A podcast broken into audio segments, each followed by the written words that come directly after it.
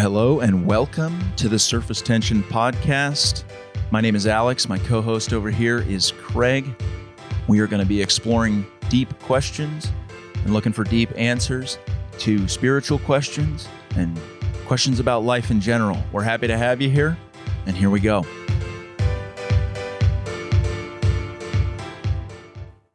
Hi, welcome to our podcast. Um, the question I asked you just a few minutes ago was so intriguing in such a basic way. I said, How are you doing? And Yes. And if I ask you who are listening to this, How are you doing? What I would be most curious to know is immediately where did your mind go? Because it seems like there are categories that our mind instantly goes through to evaluate how am I doing? Yes. What do you think some of those categories are that people usually take? What what categories do you um, you know, in a nanosecond explore, gosh, how am I doing? Health, relationships, finances, um, spiritual life. Uh, just blast through those categories, take a high level view. Um, no, I would say probably I'd, I'd categorize into four major pillars, which is uh, physical, emotional, mental, and spiritual. That those would be kind of what was propping up uh, the roof over my head. Uh, how high that roof is on any given day, or whether it's level, is a very different story. But that would probably be the measuring stick if I'm being totally forthright and not exceptionally measured in my response if I was Mhm. just shooting from the hip, which I Oh, good. so often do here. Do you think we also have a primary category that we just our minds often just drift to one category to classify how we're really doing? Probably depends on the person and what they've been devoting most of their attention to. If you talk to a couple who's struggling in their marriage, I'm sure each of them would go straight there and evaluate where they're at based on standing on such sharp ground. Uh, if somebody were really struggling with their finances, maybe that would be the default place. Yeah. Um, if somebody were in a state of really poor health, give the extreme example if somebody had stage three, stage four cancer, I think that would be the cloud Yeah. that would paint how are you? You know, it's interesting to ask people that question, how are you? And mean it. In not in the rehearsed, hey, how's it going? Which will inevitably elicit the response of like, yeah, pretty good. Fine. Like, how are you? Right. And then it's a very quick conversation, but a meaningful how are you? Boy, does that lead down the garden path. Um, Because if you really care, they might say something that can tease out one of the categories that might be doing exceedingly well or exceedingly poor. yeah. And that's a, a good thing. And to me, it kind of spills into the question what if we really knew how we were doing? Self awareness city, population zero, it feels like sometimes. Yeah, I mean, how, how do we really know? Because we have kind of chosen these categories. Maybe society has given us these categories. Oh, you're doing, you're doing very poorly because you- you're not comparing well to other people in these areas, and ah, then we feel horrible about ourselves, right? How, how, what would happen if we really knew how we were doing?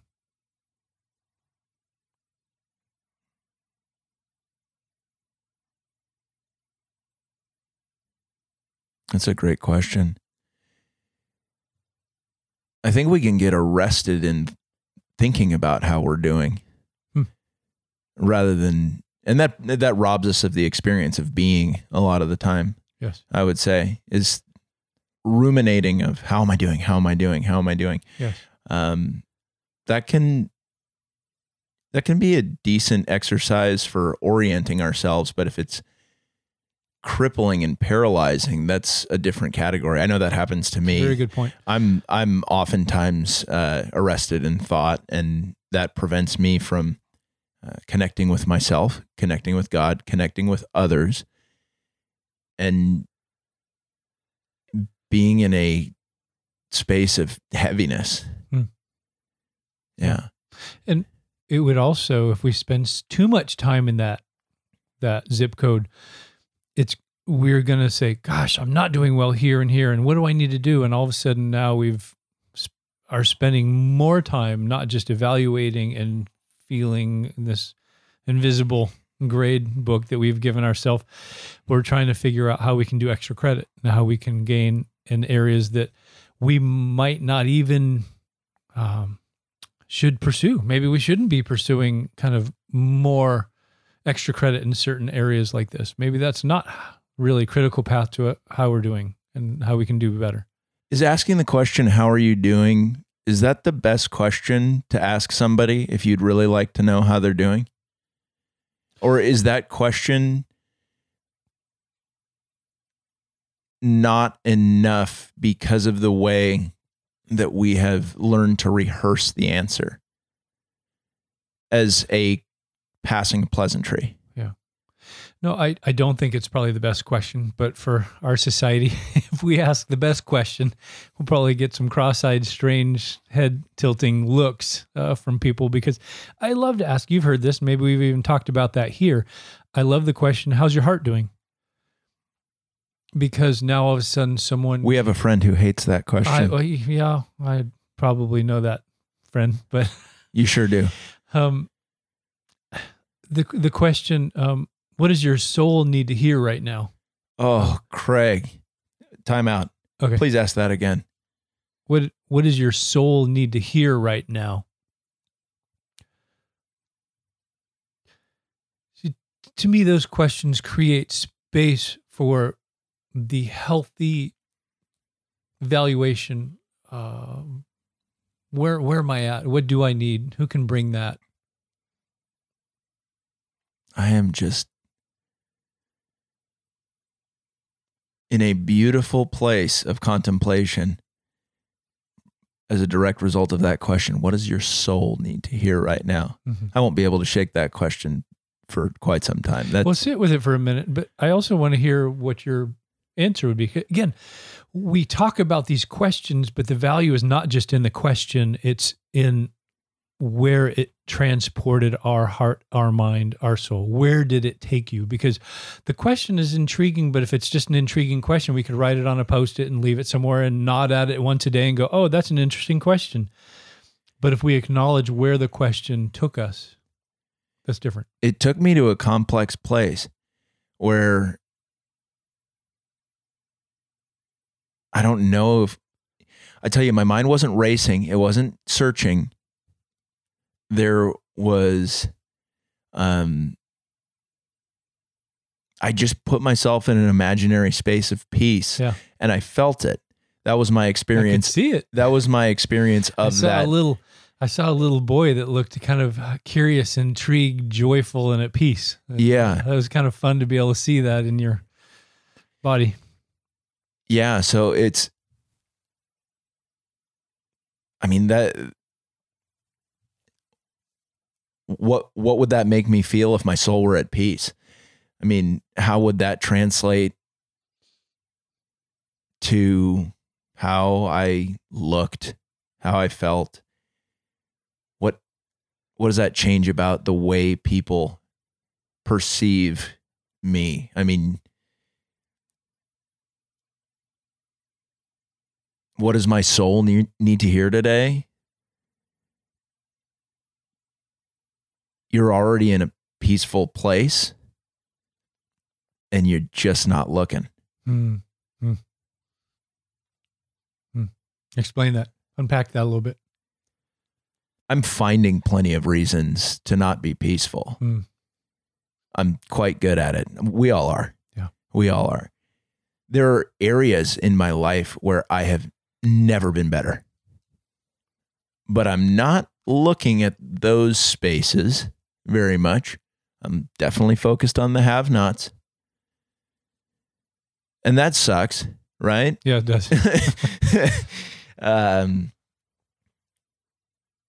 what does my soul need to hear today in order to help me feel more at ease and more at peace? Because I think that might be the goal Hmm. is how can my soul feel like it's where it's supposed to be? Hmm. How can my soul feel centered Mm. and not off kilter? Not slightly imbalanced. What a what a crummy feeling that is. You know, say you're somebody who's going to church every Sunday, but you don't feel like the person that you want to be. Hmm. Can can people identify with that? I would Oh, imagine so. I imagine so many. I can. I mean, we all can.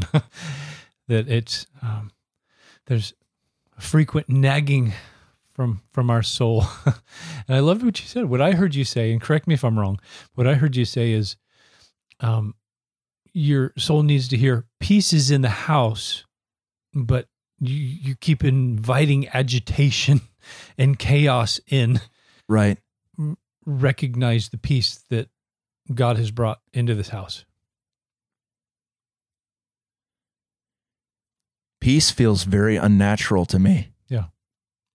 As I'm sure it does for a lot of people. Mhm. And that's a product of a great many things, but I would say we can trace that back to when we were children. Yep. And depending on what your environment might have looked like, what my environment looked like, you know, on the outside looking in, I would think that most people are like, yeah, Alex has got it pretty pretty easy like as a kid. And I would have described myself as just being your typical kid, but it was only in my mid late 20s that I'm like, wait a second. My baseline is more in the direction of dysfunction than harmony. And when I am pulled into a place of stillness and harmoniousness, that feels foreign to me and I reject it. And I would rather retreat to what I know than to dwell in something that is uncomfortable despite it being good. Yes. That's very well said. I guess I I think a lot of people can identify with that. We're busy all the time. Many relationships are strained. Um, I'll say that in my own life. I've got plenty of strained relationships, no shortage there. um, and that feels natural. And I wouldn't know what to do with myself if everything was going exceptionally well. That prompts me to want to um, self destruct and um and self sabotage. Yep. To get myself back in a place of proper dysfunction. Right.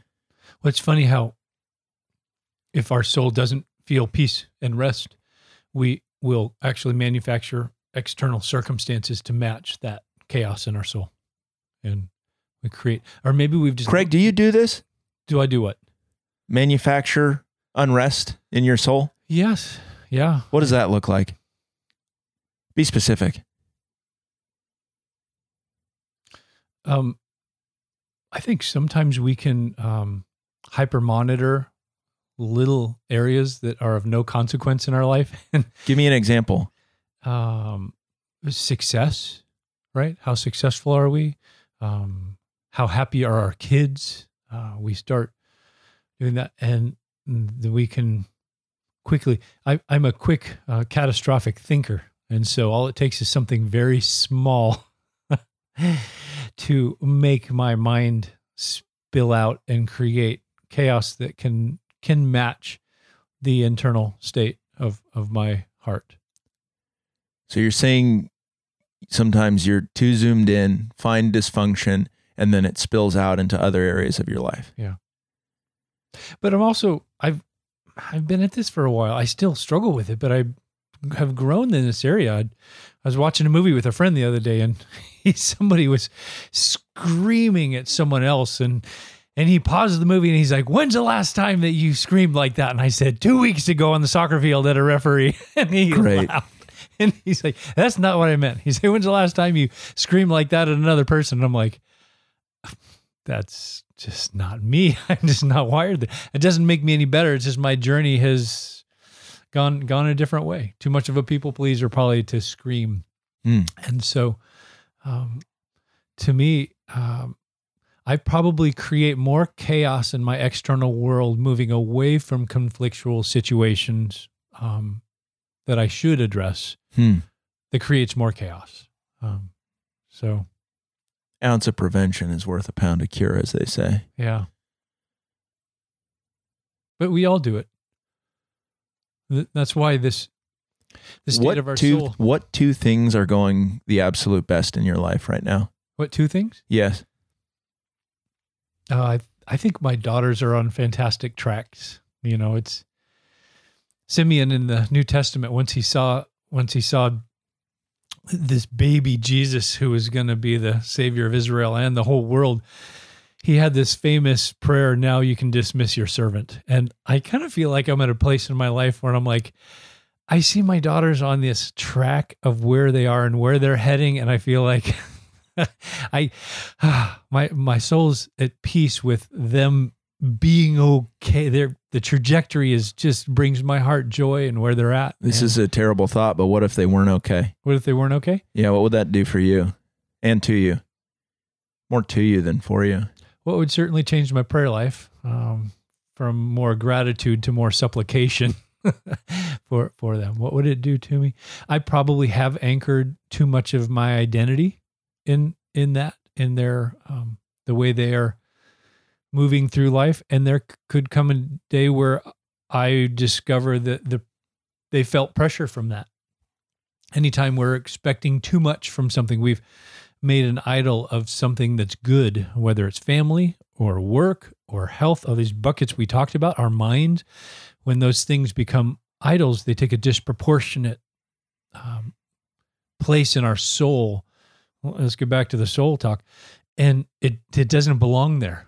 And when that we value that thing too much, it creates havoc. So let's strike out the first example you gave. What are the next two best things going on in your life? Are you going to deconstruct those two? No, I think it's just I think it's interesting if we if we take our number one thing Yeah. off the pedestal, I think that invites more of a searching space because it's easy to find what is in the number one or the number two spot, but two and three is a little bit trickier. So it's three Well- and four. So it's four and five. If we tried to itemize and go down the list and say, what if I just had four and five and one, two, and three weren't there? Would I still be living a full life?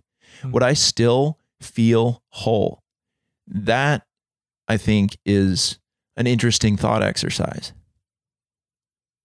Yeah, it's very good. No, I'm just I'm thinking about that because I'm I'm going down two, three, four, and five as I might number them. Well, and this journey is a challenging one because we're we're both celebrating the good things, but we're also kind of identifying cautions of places that might have overvalue. Number two for me was um, I'm thankful for the way God seems to have been using me lately in the lives of other people, being able to hear, being able to share, being able to just be a conduit of um, God's goodness, His love, His grace, a different operating system. I use that word a lot. Mm-hmm. And sharing something and I'll, across the table having coffee with someone and then hearing a minute of silence, which is a very long time. And then someone with tears welling up in their eyes saying, this, this could change everything. I'm thankful for those moments. Hmm. I'm thankful for God using me to create space because I I saw hope, I saw change, I saw health, all in that in this in this one moment, and I love that.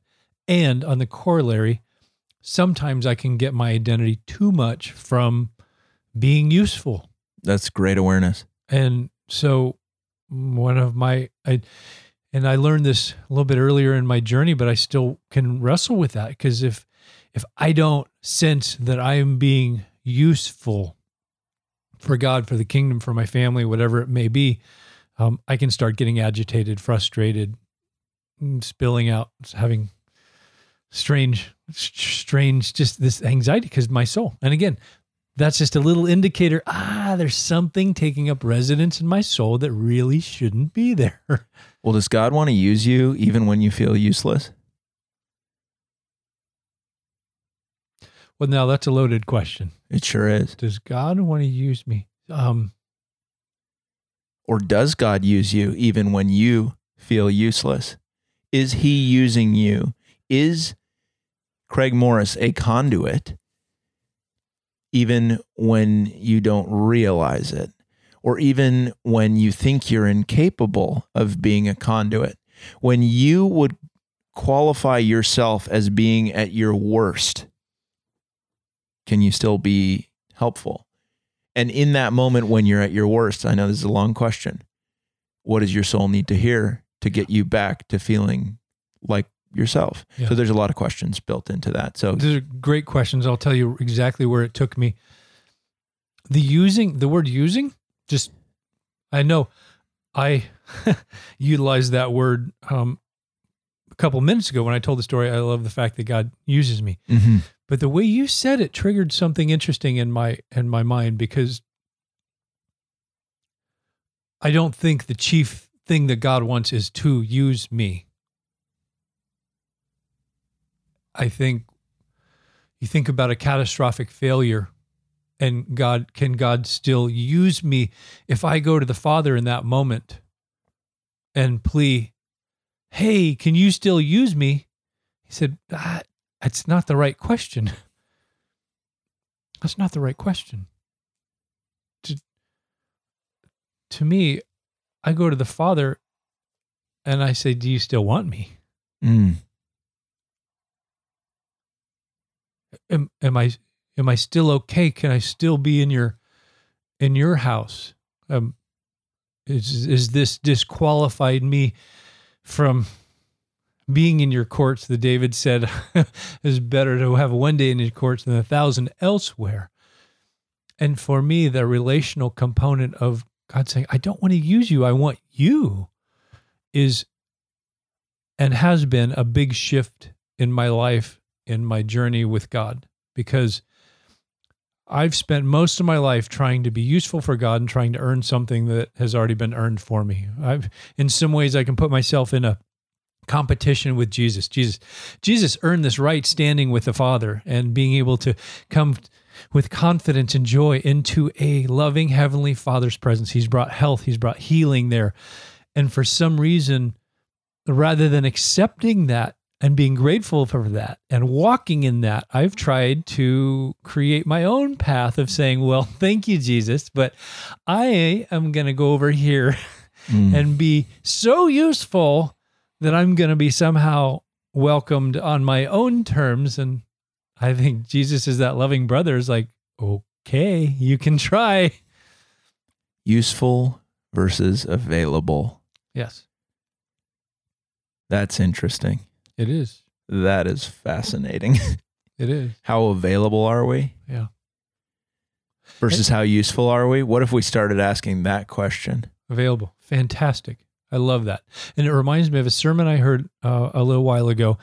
And I've never noticed this before, but um, in the garden with Adam and Eve, God tells them, don't eat from this, the fruit of this tree. Dirty trick. Right. don't, don't, wet paint. Right. Here it is. Uh, don't eat from this fruit. Um, and uh, the pastor went on to explain that um, God didn't say why. He didn't give them the why. He just wanted them to to obey without the why. And he went on to also unpack the fact that we can be very pragmatic in our in our obedience. Hey, don't do this because this will be bad for you. Don't be don't do this because this will be the consequence. Uh, make sure you do this, and we can unpack all of those things. Oh, okay, that makes complete sense. Now I have an obedience that comes out of a utility value of it being really better for me to do that, rather than because that's going to make the heart of God happy because that's going to keep us close relationally. Hmm. And that was his contention that God just wants us obeyed because he told us to. Uh, is it going to be good for us in the end? Absolutely. But if we're doing obedience because it's going to be good for us in the end, then are we not just using God to get what we really want?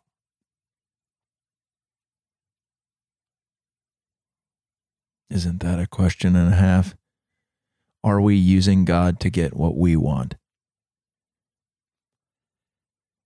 That's tough to to separate. That requires a whole lot of uh, isolation, sequestration, contemplation. Yeah. That requires a journal, I think Yeah. is figuring out am i god and just or just asking the question in prayer you say god give it to me straight have i been using you Hmm. to to get what i want Hmm. And then you just wait and you'll get some kind of answer Yeah. you'll get some kind of answer but that's a scary question to ask Mhm. because it's putting yourself on the spot in a way that maybe your soul might need to hear but your mind doesn't want to hear it Yeah.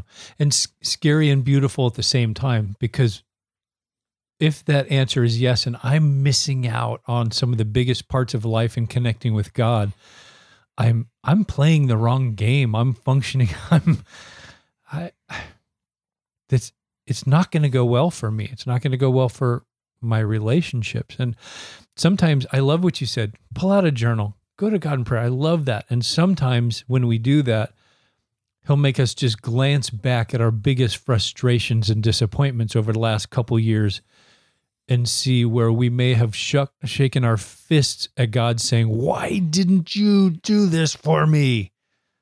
Because that's where we'll see the places where God's saying, Okay, do you want that or do you want me? hmm So what what, what what's more important? If you if you have me and you wanted that and you didn't get that and you just wanted me to bring you that and now you're all twisted up. It's uh, Jonah again, right? Ah, that you grew up this this leaf and I had shade and I love that and now I want to die and God's like, "O- okay, really? You, you don't want me? You'd rather have shade and comfort. You'd rather have success. You'd rather have what you want than me okay, but it's not going to go well for you.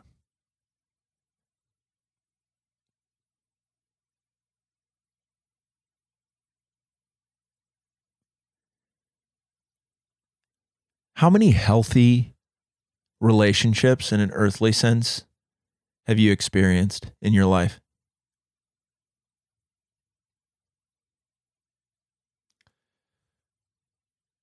Very, very good question. And obviously, we'd have to define our terms healthy relationships. Um, Why do you think I went there?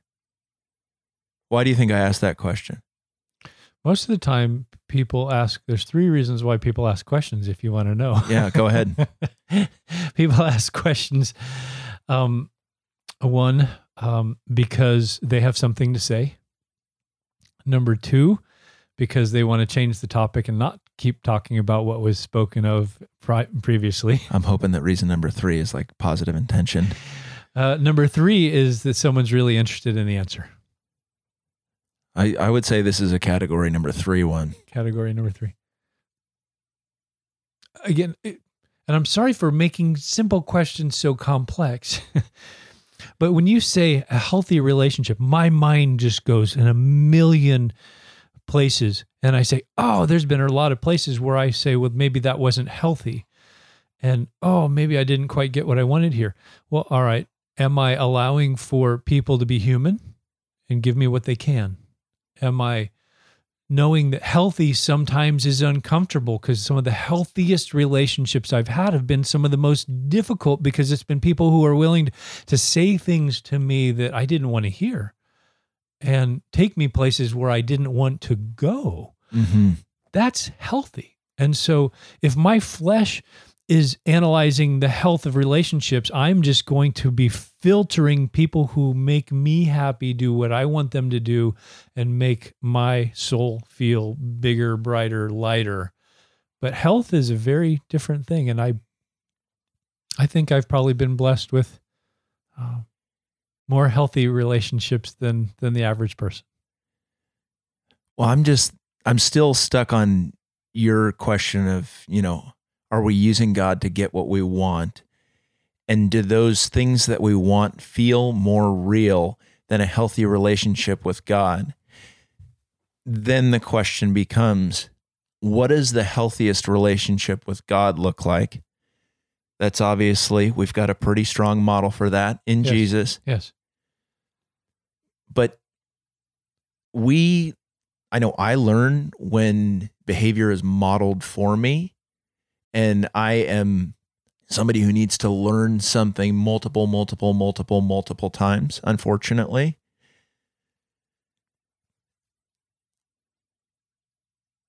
And so, beyond studying the Bible,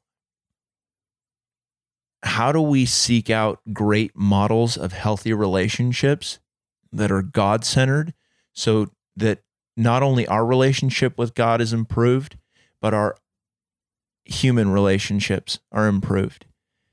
If you were to look for a relational guide other than the Bible, and this might be oxymoronic, um,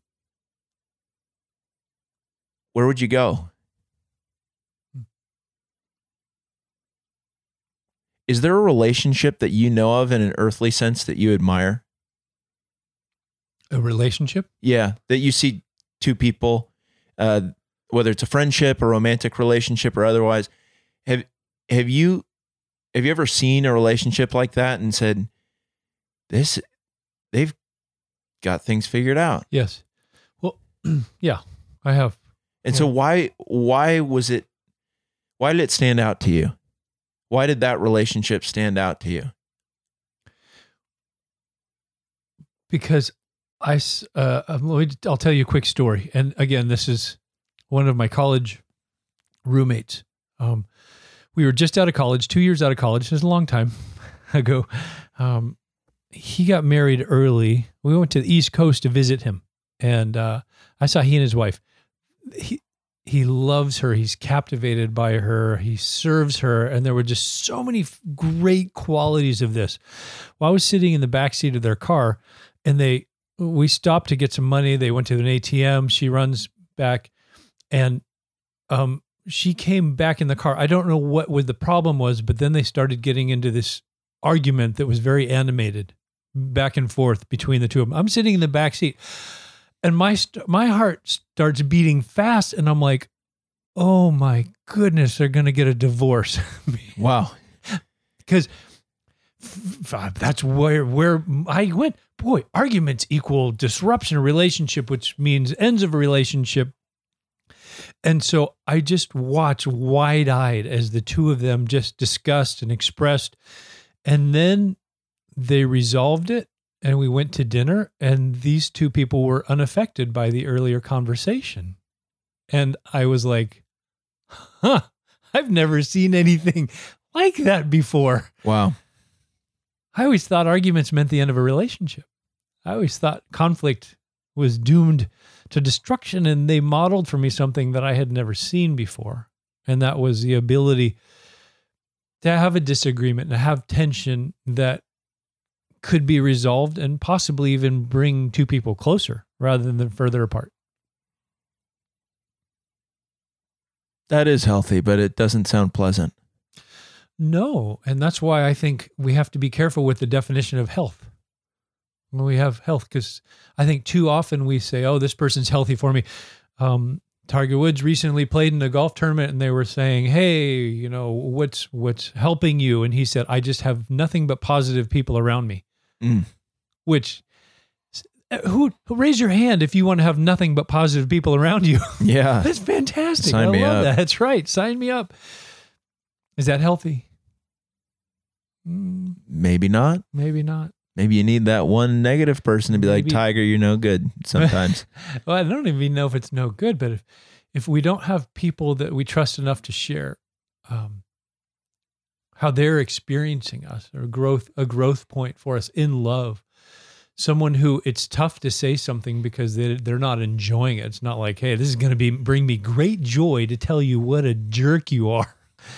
But people who say, I love you enough that there's information that I need to share with you that is is going to be helpful. And I will continue to love you. And I am committed to you. And I'm committed to walking with you regardless of whether you solve this little glitch in your heart and life or not. What does my soul need to hear today? Probably a direct message from God saying, I will be patient with you as you learn how to love. Yeah.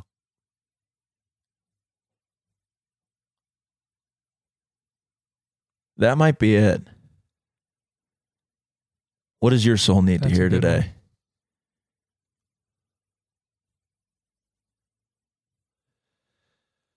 Well, I think for me, one of, and I may have mentioned this on a prior prod, podcast, That means it's important then. um, believing that I'm okay and things are going to be okay is a huge watershed issue for me. And I, not all of my life, because I've dealt with shame and this not enoughness. I need to be betterness, and all of that has utility value. I need to be better. I need to be enough, and um, just being okay and who I am and knowing that my future is going to be okay are is enormously important. And so if my soul can experience I'm okay not because of all these categories we looked at earlier because of my ministry success or my children and how they're on a good trajectory or the health of my relationship with my wife. If I don't look to any of those, but if I look to the only reason I'm okay is because God loves me and He has decided I am okay, worthy enough to send His Son to die for me. And my future is okay, not because I have uh, controlled my world enough that everything I know is going to be guaranteed okay, but because He is the one who is writing the story and I can trust Him with that story. That's what my soul needs to hear yesterday and today and tomorrow. What does your soul need to hear today? Ask yourself that if you're listening to this. It's a interesting space. Yeah. Ask this question to someone else and see where that conversation goes. Um, I always feel blessed, lucky, um, grateful that I get to have these deep conversations with you. And if you're listening to this, like this is totally accessible to you. It, I hope that you take the opportunity to find that person who's willing to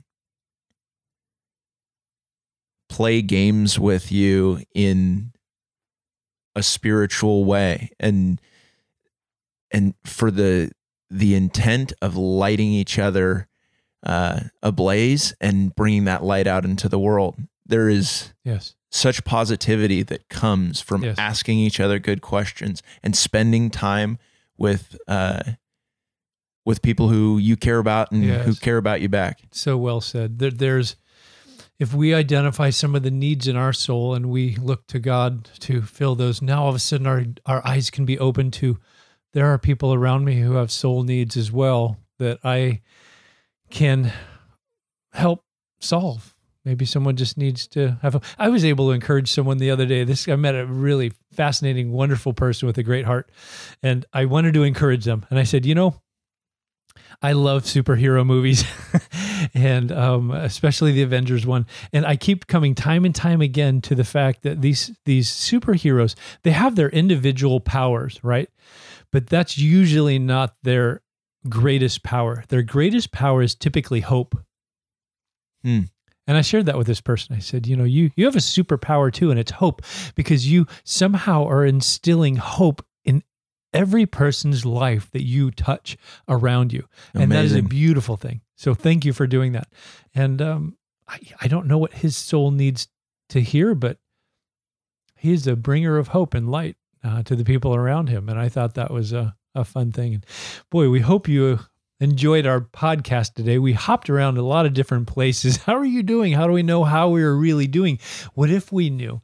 And maybe more importantly, what is what does my soul need to hear today? And maybe even as you suggested, take that as a question to God. God, maybe you know better even than I do what my soul needs to hear today. I'm just going to create some space to be quiet, let you fill that with yourself. And thank you for joining us on our podcast today.